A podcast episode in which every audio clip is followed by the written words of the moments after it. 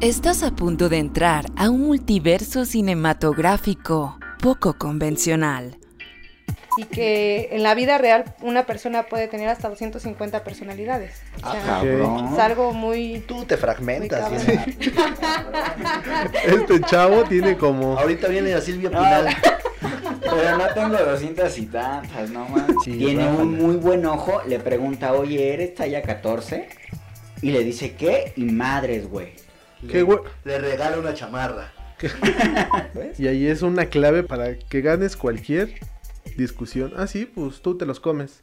Entonces ahí ya. Tú te los Pues, comes. Cinema Gallito 2.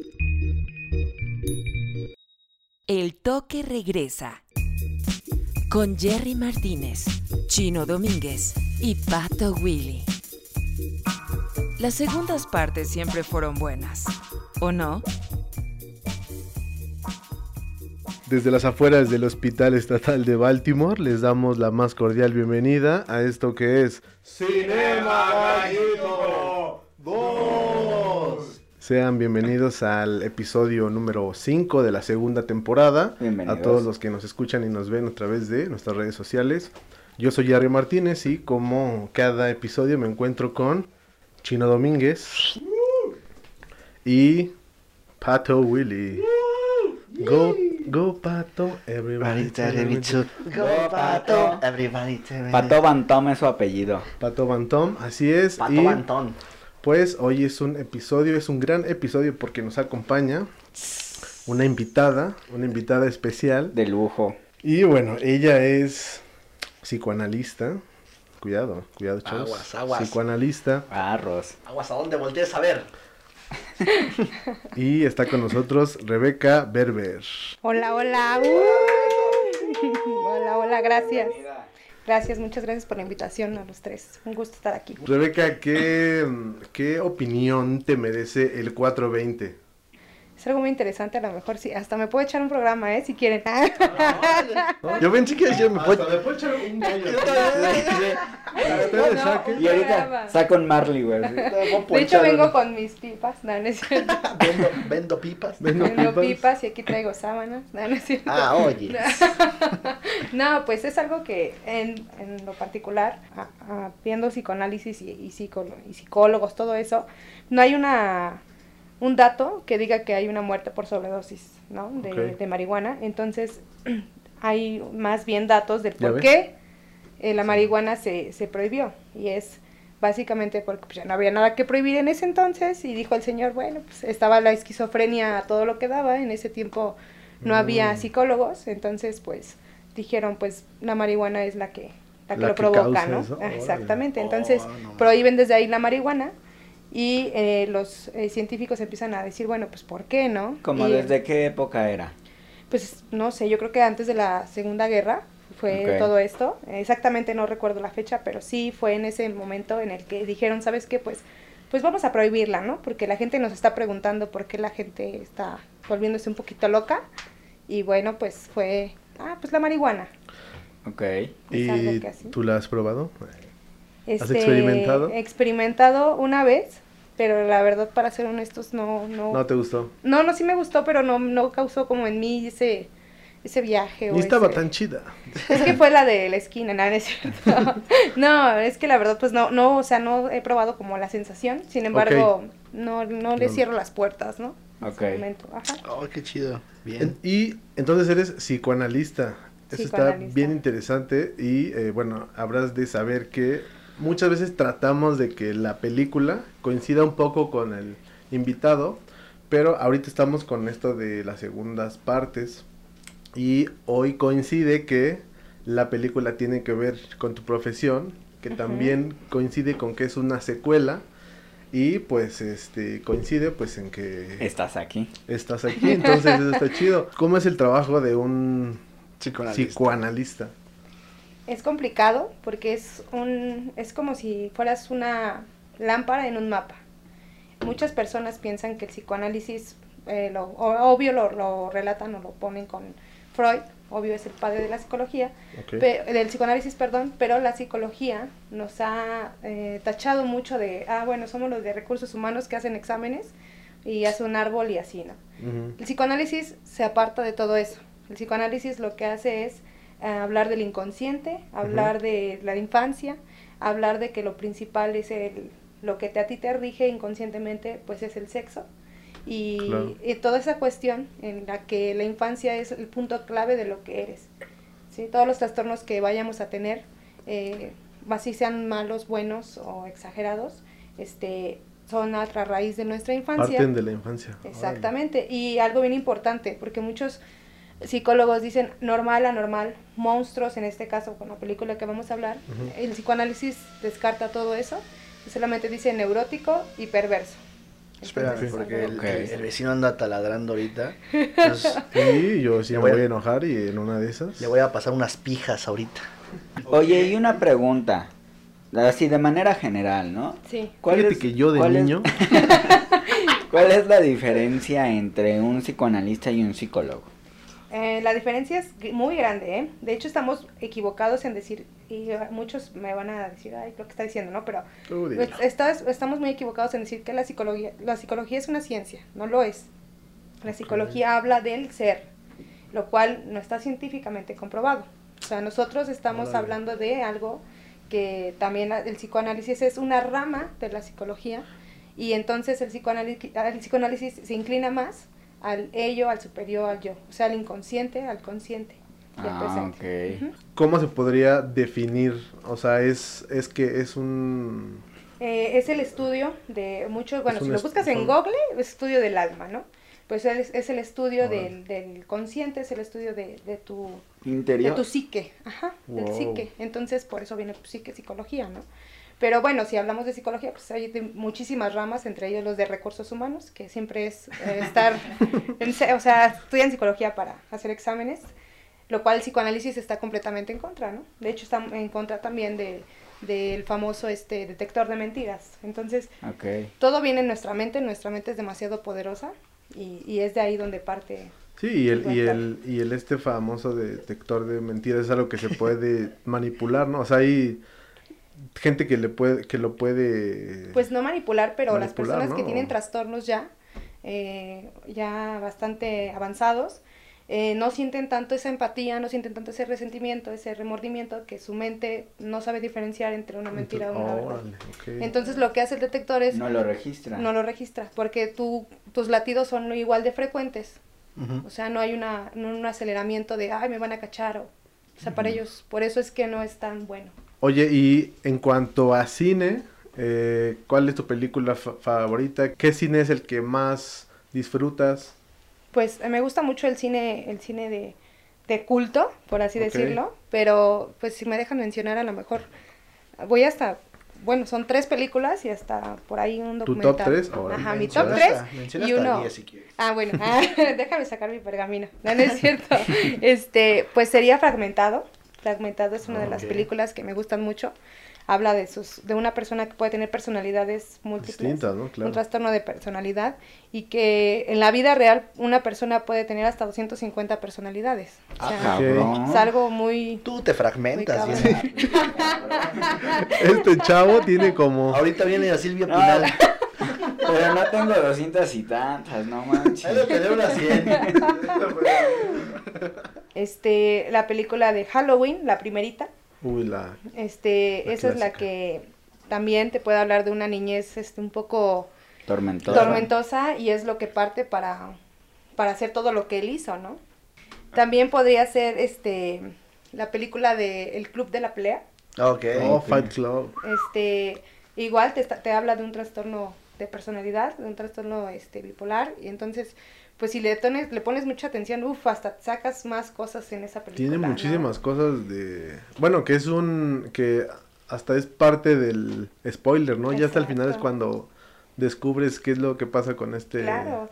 Y eh, bueno, no sé si la han visto, hablemos de Kevin. Hablemos de Oh, Kevin, también es una Con película. Ezra Miller. Este, ajá, eh, es una película también muy, muy eh, cabrona porque te habla del deseo de madre y el, también el deseo reprimido de no querer ser madre, ¿no? Y este, ¿a dónde lleva a tu niño? Desde el principio, desde el embarazo, hasta dónde puede llegar tu niño al tener ese deseo inconsciente. Y que Freud... Bueno, eh, Freud y la psicología en... como que en general nos muestran todo esta, esto de, como de que parte de la niñez, pero también hay muchas cosas como con la mamá, ¿no? Con, con- como con la madre, es como una figura fundamental en muchas de la psique de una Claro, persona, ¿no? la madre es el principal, eh, lo primero que vemos, ¿no? En. Cuando nacemos. Claro. Y si este amor de madre sobrepasa, entonces ya viene un complejo este Edipo para los hombres y un complejo Electra, Electra, para las mujeres. Y bueno, ya si me permiten poner un documental, este sería el de las cintas de Ted Bundy en, Ah, ok.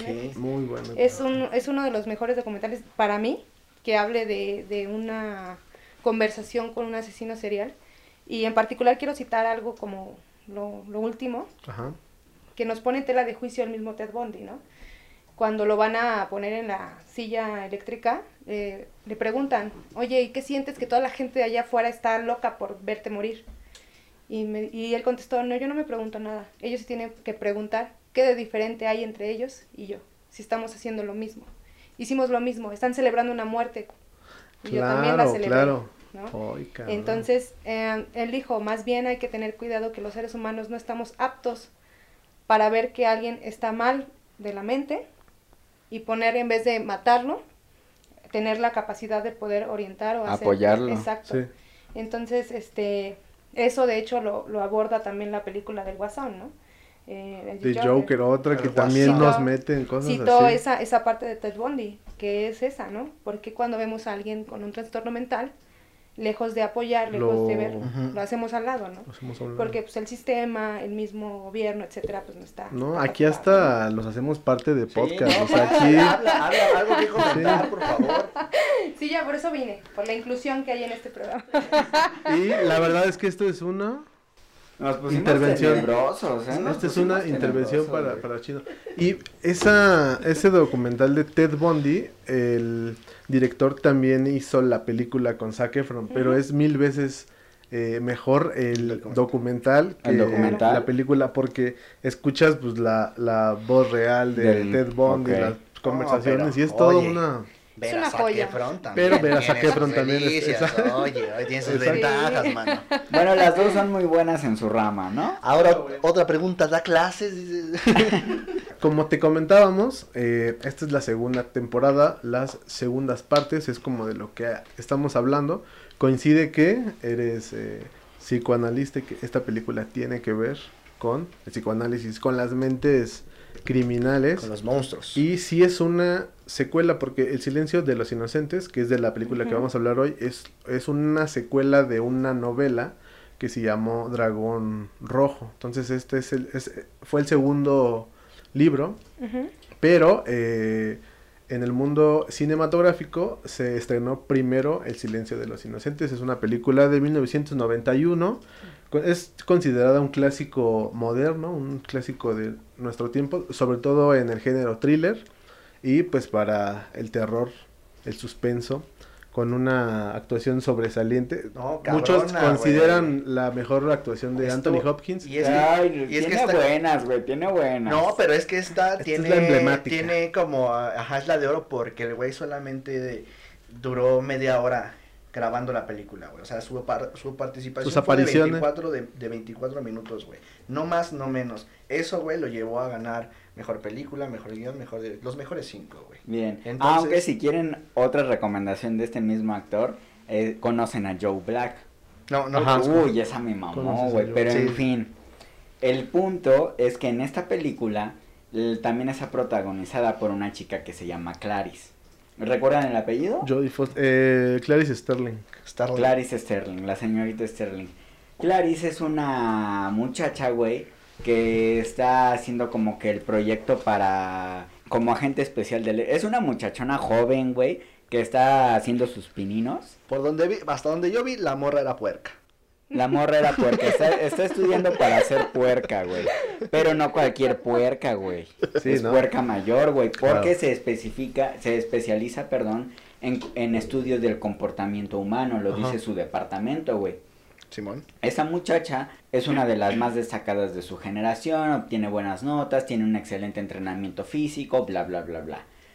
Debido a estas cualidades, un día el jefe le, le manda a llamar en pleno entrenamiento, ¿no? Claro. Tráiganme esa muchachona, ¿no? Estaba acá en las barras, ¿no? Ajá. Los fondos. Andaba haciendo unos cristos, güey. y- Starling, Starling, a la dirección. Ajá, sí, a la dirección, güey. Y dice, pues va a la verga, ya a la dirección. Llega con el, pues con el jefe, ¿no? Llamémosle, Claro. por decirle algo, güey. Ajá. Y le dicen, ¿cómo estás, Clarice? Pues mira, hemos revisado tus notas, eres una verga, güey, estudias, haces ejercicio y su pinche madre, No ¿no? mames, eres zurda. Tengo un trabajo para ti.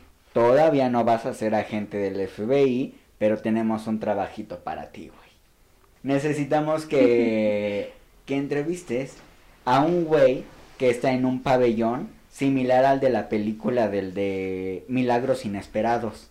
Me recordó mucho ese pabellón, ¿sabes? Ok, al corredor de la muerte. El ¿no? corredor de la muerte. Me Pero en donde está el Hannibal es como donde Un están los más. psiquiátrico. No, digamos que es donde están los más pinches Locos. locos, ¿no? No, lo, peor más- de lo peor, güey. por llamarle así, ¿no? Locos. ¿no? Claro, por llamarle Sí. así.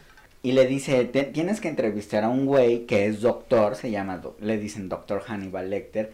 Es un güey que ya está encerrado naturalmente, pero tuvo una muy fructífera carrera como asesino serial, güey. Como caníbal Y psiquiatra. y psiquiatra. Y este güey nos puede ayudar. Ah, no, no, no, perdón, perdón. Y le dice, es, es un güey muy destacado por caníbal y su puta madre. Y le- ella le responde, oiga jefe, ¿acaso está relacionado con el caso de Buffalo Bill? Que es el caso que están investigando, el caso, el, el caso en curso, llamémoslo así, güey. Claro. Claro. Le responde, al chile no sé, espero que sí, eso es lo que esperamos de ti.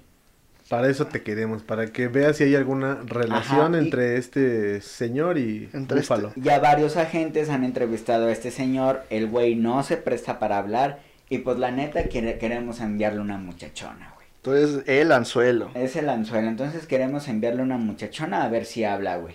Y no sé si es como, o sea, yo creo que es muy notable que desde un inicio vemos eh, o sentimos este constante acoso hacia el personaje. Ajá. Sí, Está- o güey. sea, ella está desenvolviéndose con- prácticamente en un mundo en donde De están hombres. puros hombres, güey. Entonces Sí, güey. vemos como esas miradas, esas Silencios incómodos. insinuaciones, ajá, Eso güey. estuvo, bueno, eso- esa parte estuvo chido porque después de la película, güey, el FBI, el FBI trató de involucrar eh, personal femenino dentro de las instalaciones, güey. Después de esa película. Antes no, no trabajaban mujeres dentro del FBI. Pues nada más para que veas qué pedo Eh, con el pa- FBI. pa' que vean, hijos de la chingada. Entonces, el chiste es que sí, güey, o sea, es algo muy notorio, güey. Por- Esta morra está tratando de destacarse en ese mundo. un mundo de hombres. mundo de hombres. Porque hasta cuando va a bajar, por hombres. cuando va a bajar al, al- a ver a,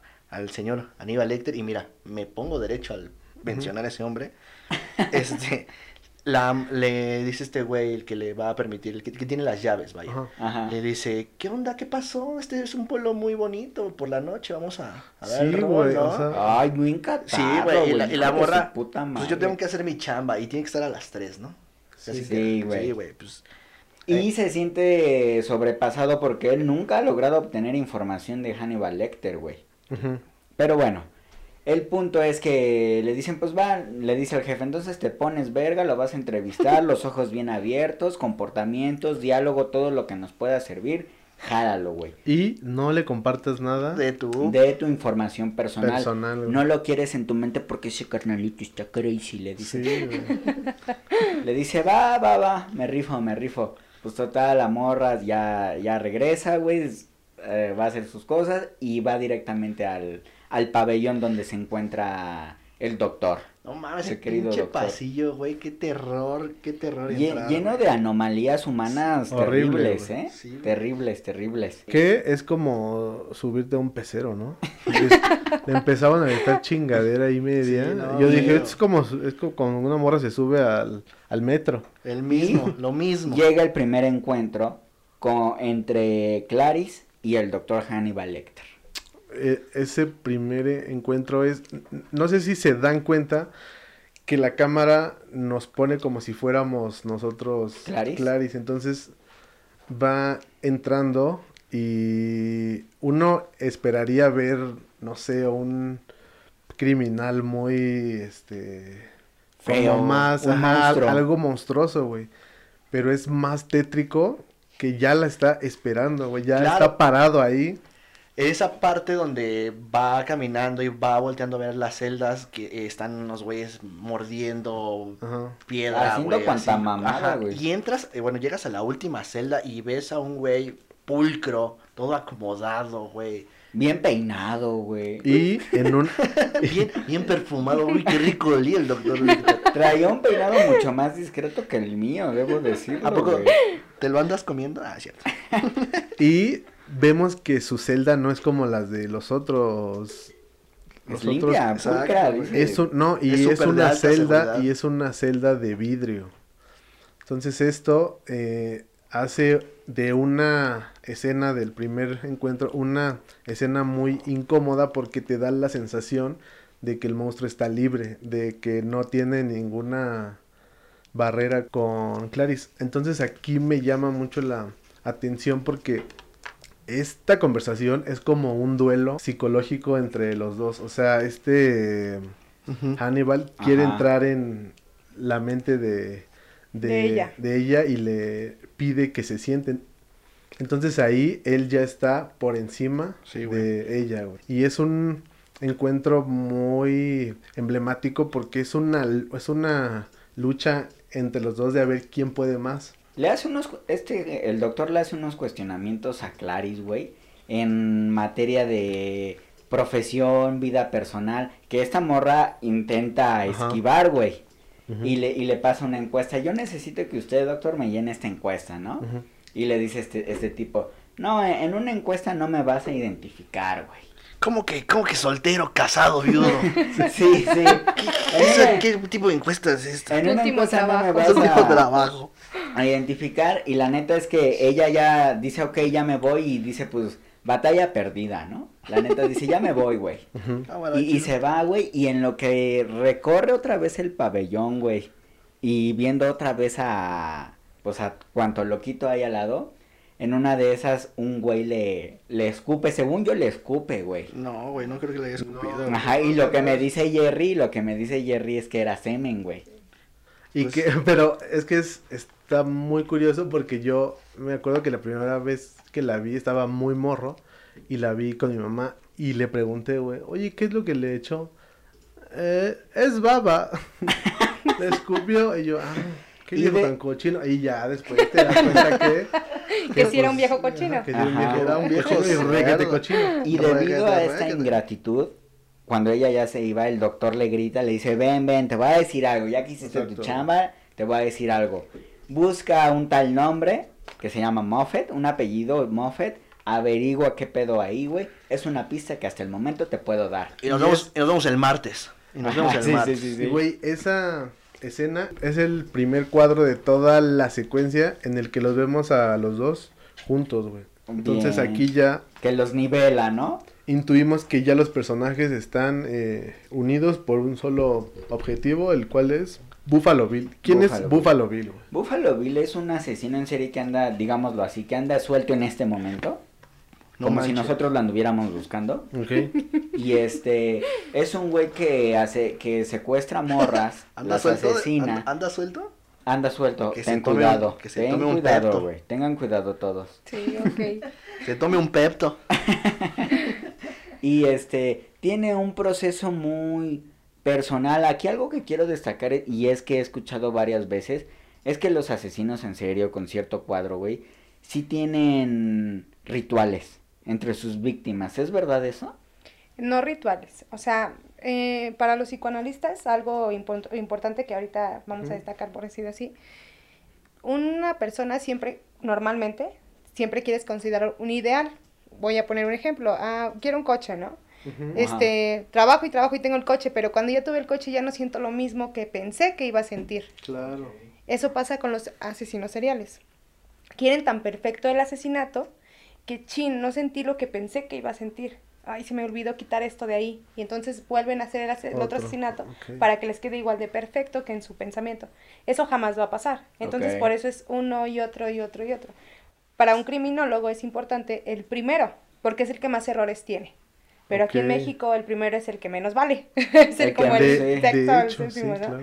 Entonces, es por eso que es importante como diferenciar. No es que tengan a lo mejor ciertos este, Rituales, rituales. ¿no? Ajá. Sí tienen algunos fetiches, claro está. Eh, ahorita se me viene a la cabeza Ed Gein, cuando si, si lo ubicamos eh, con psicosis. Ah, eh. Fue basada en Ed Gein. Pero Ed Gein, obviamente no la pusieron en esa película. eh, hacía, cortaba la piel de las mujeres y hacía sillones, tazas, este, etcétera, cosas. Para eso ya era un fetiche. Pero su, su, la manera en que lo hacen no es tanto un ritual, sino es llegar a la perfección de mi ideal. Pero ese ideal jamás se El- alcanza. Muy bien. Y es, es una especie como de narcisismo igual. Sí, todo lo- la mayoría de los de los asesinos seriales, de hecho. Hannibal es, es trae trastorno de narcisismo. Wow. Aparte un trastorno también es, bueno, es este, hay que aprender a diferenciar sociópata y psicópata, ¿no? Sociópata lo hace la sociedad, lo que yo viví. Él tuvo un estrés postraumático después de la del ver a su a su ¿A su hermana? a su hermana a Ah, comer claro. y que la hayan comido. Y aparte, pues es psicópata, claro, porque el hecho de brotar esa psicosis para que haga cada canibalismo tan perfecto, Sí. entonces es, son dos, ¿no? Pero, eh, o sea, cada uno trae su narcisismo dependiendo de, El nivel del ya- nivel de asesino que sea. Ok. Oh. Ajá. Quiero destacar dos puntos. Uno se me olvidó que es en el primer encuentro, Jerry. Sí. Eh, cuando Clarice está hablando con el doctor Lecter, le dice, algo, algo surge ahí, no, no, me, acu- no me aprendí el diálogo, ¿verdad? Pero algo surge que le dice, es común que los asesinos guarden ciertas cosas de sus víctimas como trofeo. Y él le dice, Yo pero no. yo no he guardado nada. Y le responde ella, no, usted se las comía. Y, y, Y y se le pone en la ofende, cámara al güey, así fue un vergazo que Sí, dijo, exacto. güey. Sí, güey, así de... Sí, dijo, yo creo que es por eso de que una, una de las cosas que este güey dijo, a la morra, la morra se la sábana, ¿sabes? Y ahí es una clave para que ganes cualquier discusión. Ah, sí, pues tú te los comes. Ajá. Entonces ahí Tú te ya... los Pues cómetela. los cuerpos. Regresando ya ¿Quién sabe? con el- ya, por eso es ahí. El de Telmex, sí, señora, pero pues usted se los come. No, pues sí. Pero yo creo que ahí, eh, de hecho, quiere destacar eh, esa, ese fragmento, el que no cataloguemos a los asesinos como todos por igual, ¿no? No. En este caso, eh, el- siempre vas a cubrir una falta. Con él se cubre la falta de comiendo, porque Cada se com- atención, suya. se comió a su hermana. O sea, y esa falta, otra vez, o sea, volvemos a lo mismo, ¿no? O sea, vuelvo a comer, vuelvo a querer sentir que está mi hermana. ¿Sí me explico? Sí. Ok, o Eso sea, es algo bien interesante. comer era como el volver a... Interiorizarlo. Voy a volverlo a comparar con Ed Gein. Lo que hacía él era ponerse, hizo un saco y un pantalón de la piel de las mujeres Ujú. para reflejarse en el espejo y hablarse como su mamá. O sea, cada que hacía eso era cubrir la falta de la madre. Ah. Ajá, Y- Entonces es algo interesante. Ay, pobrecito criminal, dice el Y chino. en este caso, Buffalo Bill quería quería ser mujer. Exacto. O sea, él él buscaba meterse literal en la en la piel de, De una ajá. Entonces, pues era parte como de su Muy como bien. de su trip. Voy a decir algo para poder llegar a esa conexión. Ok. Muy bien. Entonces, este, entre la conversación que tiene Clarice con el doctor Lecter, eh, el doctor le dice, le medio, le medio dice un borrador de lo que él cree que puede ser el, el asesino. Y le dice, este güey, por lo que ustedes ya también saben, tiene procesos muy detallados para que alguien pueda identificar a sus víctimas. Las viste, les confecciona vestidos o, o vestimenta, les pone una, un insecto en la garganta, un insecto que lo tiene que cuidar eh, personalmente él en su casa porque es un insecto que solo se da en otra parte del mundo, güey. Y que es una de las pistas por lo que llegan a él, por la paquetería. Era una ninfa calavera, güey. Era una polilla. que tenía en su Aquí abdomen como un- ajá, pero el insecto tenía una parte que tenía una forma como de calavera, güey. Ah, y ok. se ve en el póster. Bien, miren, da- detallazo, detallazo. Entre los detalles que a nadie le importan. Ese fue el de hoy, güey. Por cierto, ¿hay un personaje gallito? ¿Dirías que hay Pero, un personaje gallito? Pues yo creo que Lecter es el personaje, ga- o sea, ya de tanto monchis. el Oye, como que hoy tengo sed de la mala, dice el Sí, Lecter. El tenía que comer personas, güey, para que ¿Ah, se sí? la bajara la pacheque. No, pero sí puedo decir algo en cuanto al- a, a Aníbal Lecter. Eh, se supone que en el, el escritor, no me acuerdo si es Tom Harris, güey, o algo así.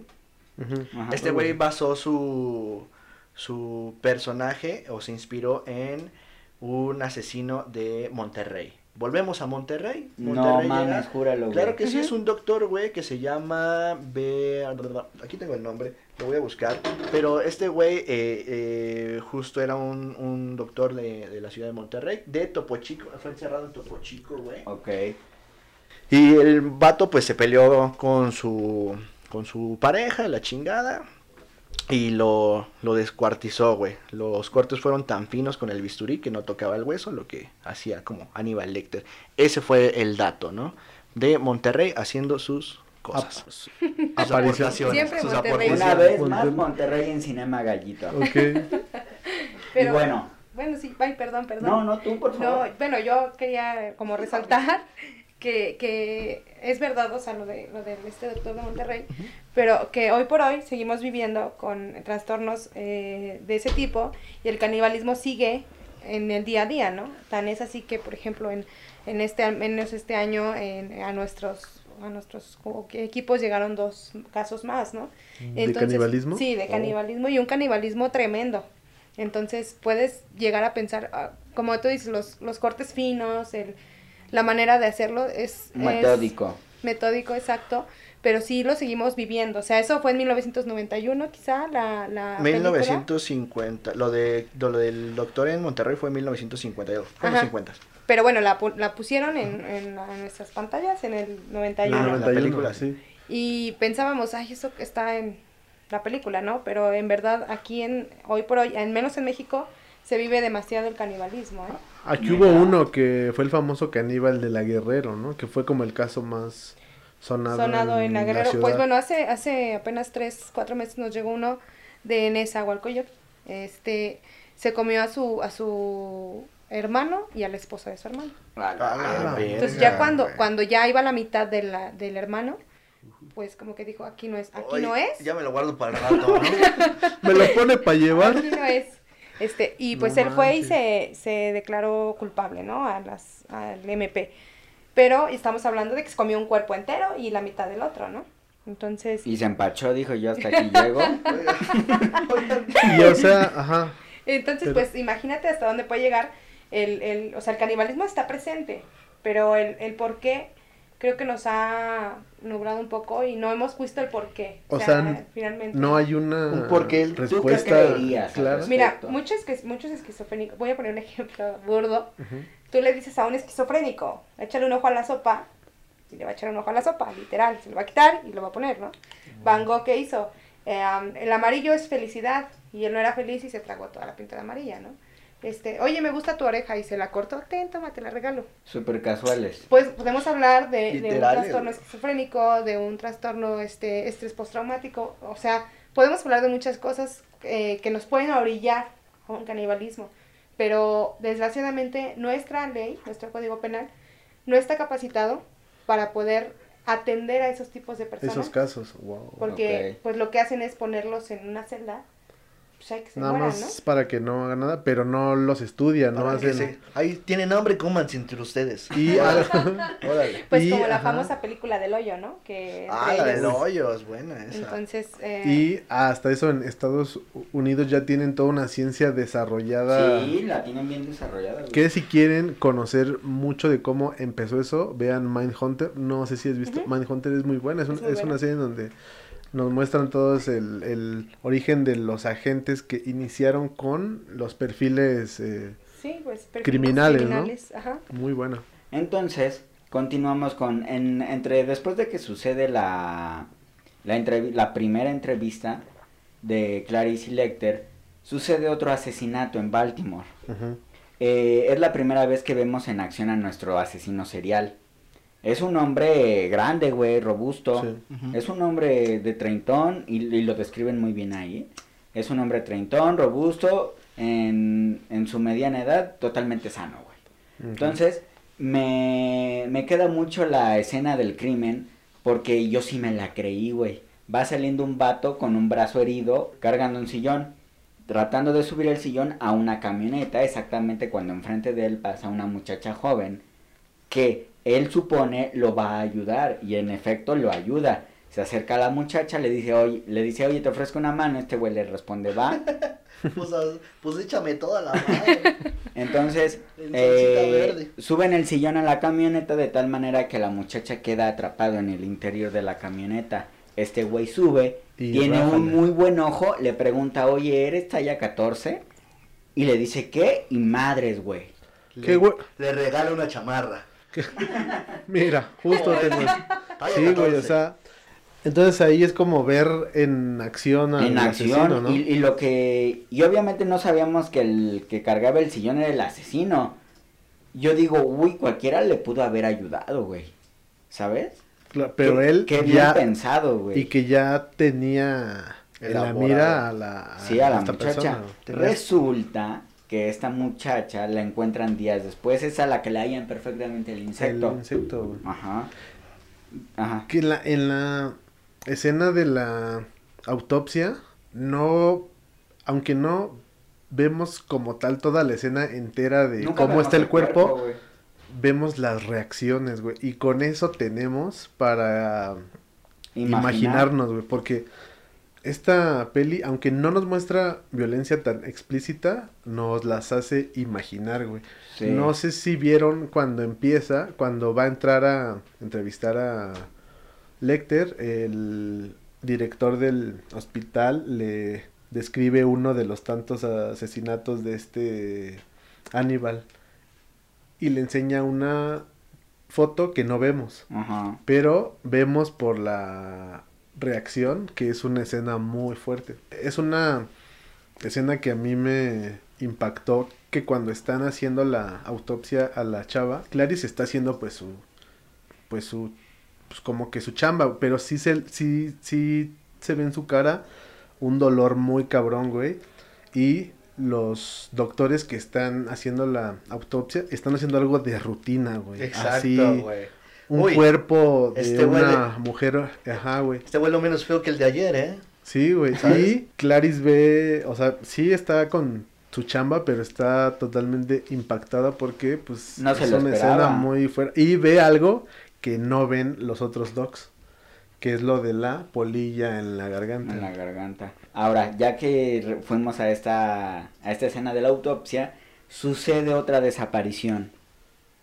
Que en este caso resulta ser una muchacha que es hija de una senadora y es por eso que como que los medios de comunicación prenden el foco, ¿sabes? Y ahora sí, Ahora sí se se prendió. ponen a chambear todo. güey. Ajá, entonces se ponen a chambear, sale la madre, la senadora en televisión, todo el pedo, güey.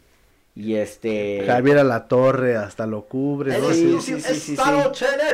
Y es ahí cuando Clarice va a entrevistarse por segunda ocasión con el doctor Lecter. Y el segundo, y que aquí ya vemos como que los papeles están un poco invertidos. Aquí es donde Clary ya está un poquito arriba de Lecter porque le lleva una oferta, güey.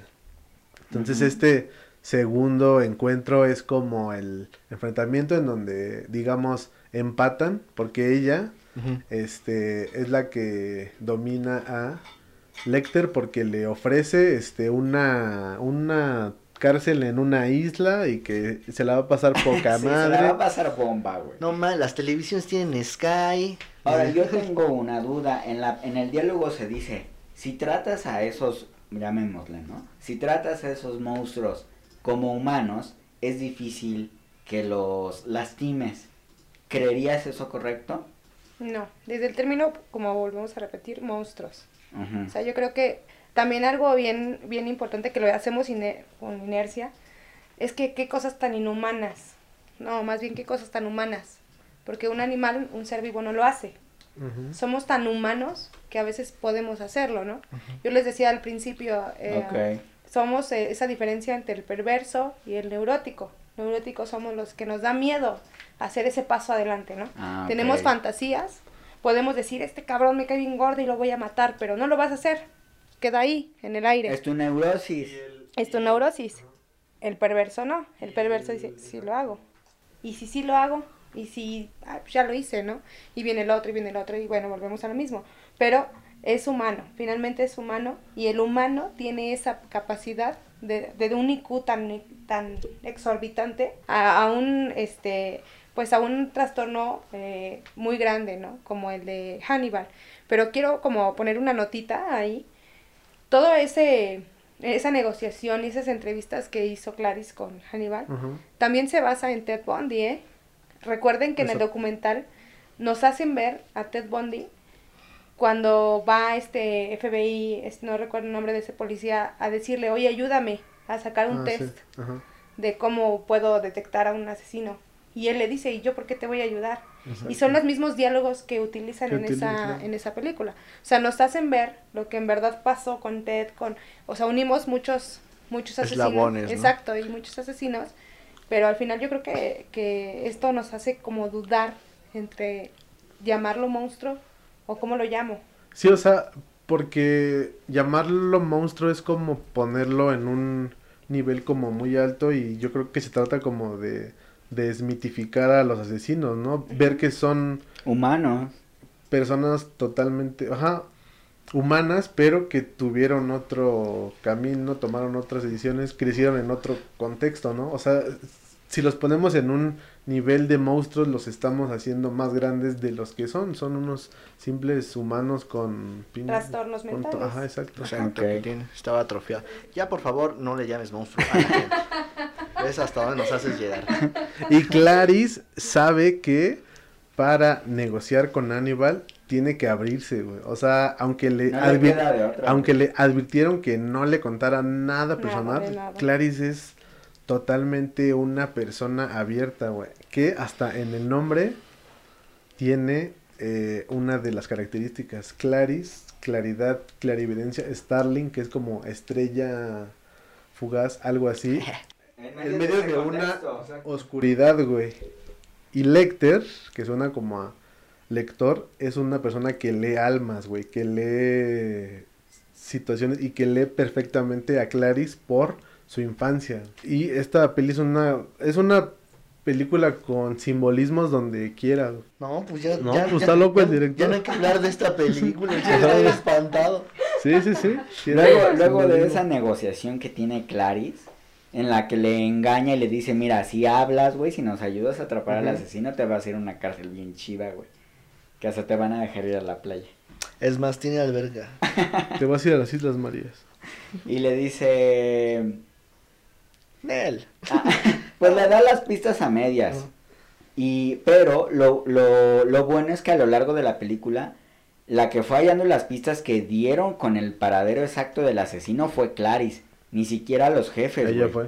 Entonces los jefes un buen día ya van a otra dirección según para atrapar al asesino y mientras hay- ella anda haciendo como que una inspección así super X, llega a dar al domicilio del asesino en serie.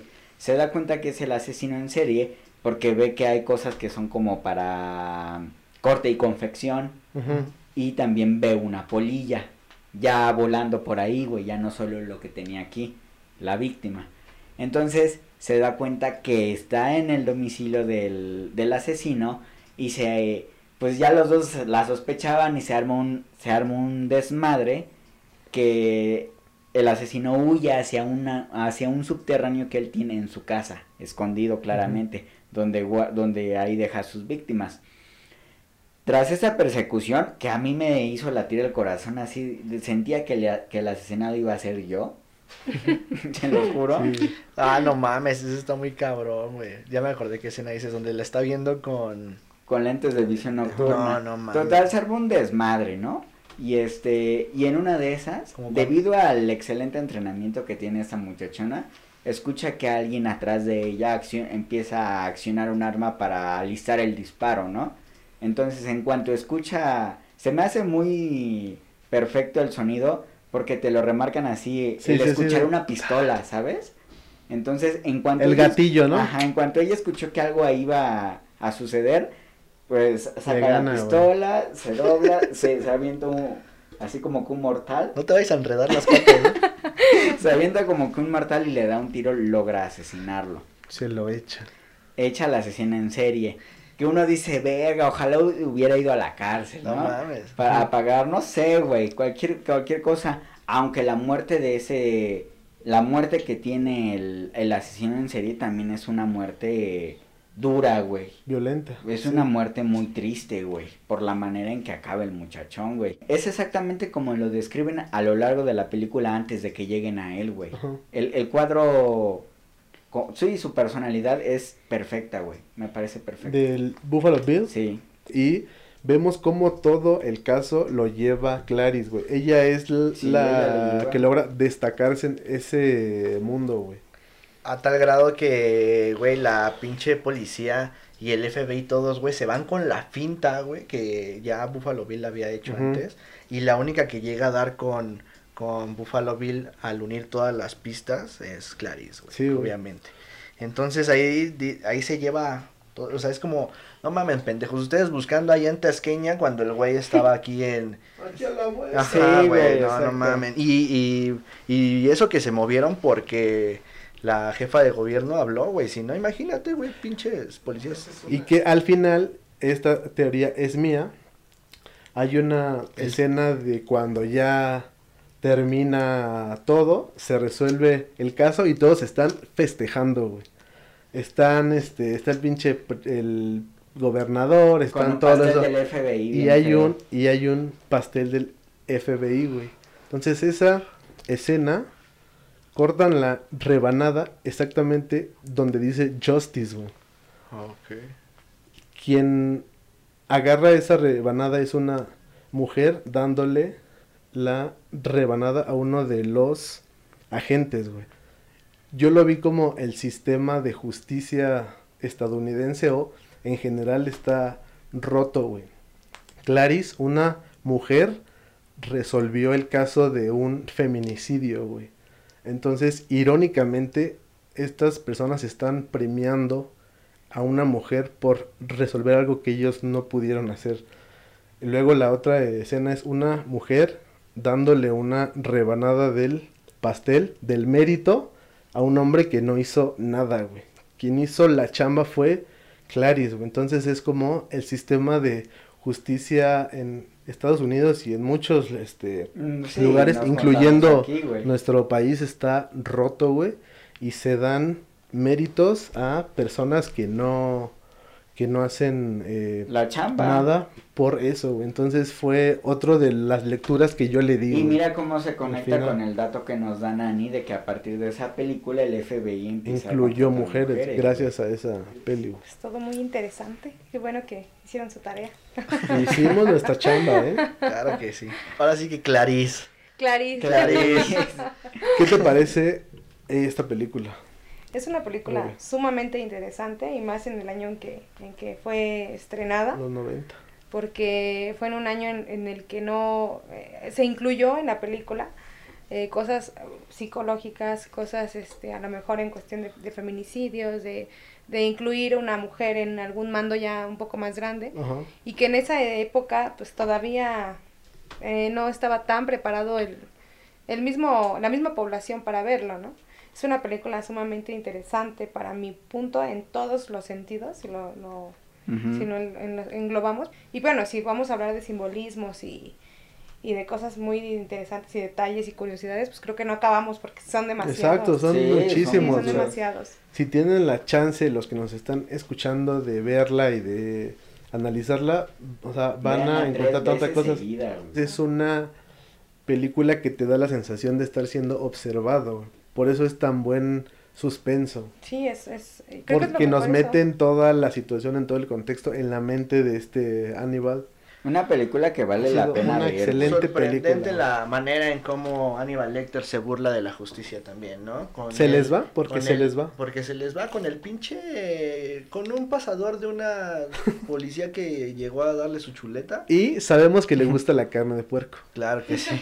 Porque, porque, pues ya sabemos. Pues ya sabemos, ¿no?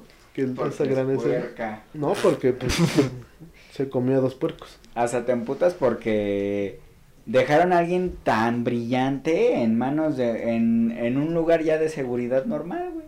Te deja con ganas de, de no mames, este güey anda por Cuba dándose el rol como si nada, güey. Sí, de hecho, bueno, yo iba a mencionar que, que eh, sobre las pistas que ciertamente dejan los asesinos seriales, eh, me, me acordé ahorita de Zodiac, de la película de Zodiac. El. Es, es una película en donde te, da, te deja en cada carta, en cada eh, asesinato, pistas. Muchas veces los asesinos quieren ser encontrados inconscientemente y te dejan esa pista de sígueme, pero no están las personas a cargo del caso tan capacitados como para seguir esas pistas. Y en Mindhunter se comenta como muchos de los asesinos regresan al lugar del mismo Crimen. asesinato como un como un fetiche, Exacto. como algo que les excita, es- o sea, volver al lugar en donde cometieron el, el crimen. Eso es una No como de las cosas por las que se pueden empezar a investigar algunos casos. Sí, claro, es como burlarse de sí mismo, ¿no? En ese Así momento. es. Sí. Y pues para cerrar, esta película tiene, tiene un soundtrack, pero tiene una parte en donde el actor Buffalo Bill improvisa un baile Ay, está bien, verga. para conocer, como para meternos más en la mente del personaje y conocer lo trastornado que está, en la que está cantando frente al espejo una canción que se llama Goodbye Horses y que vamos a adaptar en este momento. Si nos gustan acompañar Sí, sí, sí. después de mí, Ajá. El silencio de los corderos. El silencio de los corderos.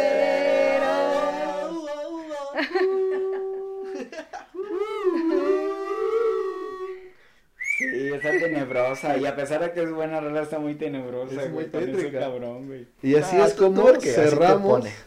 Así es como cerramos el episodio 5. Muchas gracias, Rebe, por habernos acompañado. Tienes la invitación a regresar por si volvemos a hablar de una película que tenga que ver con estos temas. Creo que es un campo, como tú lo dijiste, no se puede definir como una ciencia porque hay tantas cosas que aún no se saben, que ya se saben y que podemos aquí hablar horas.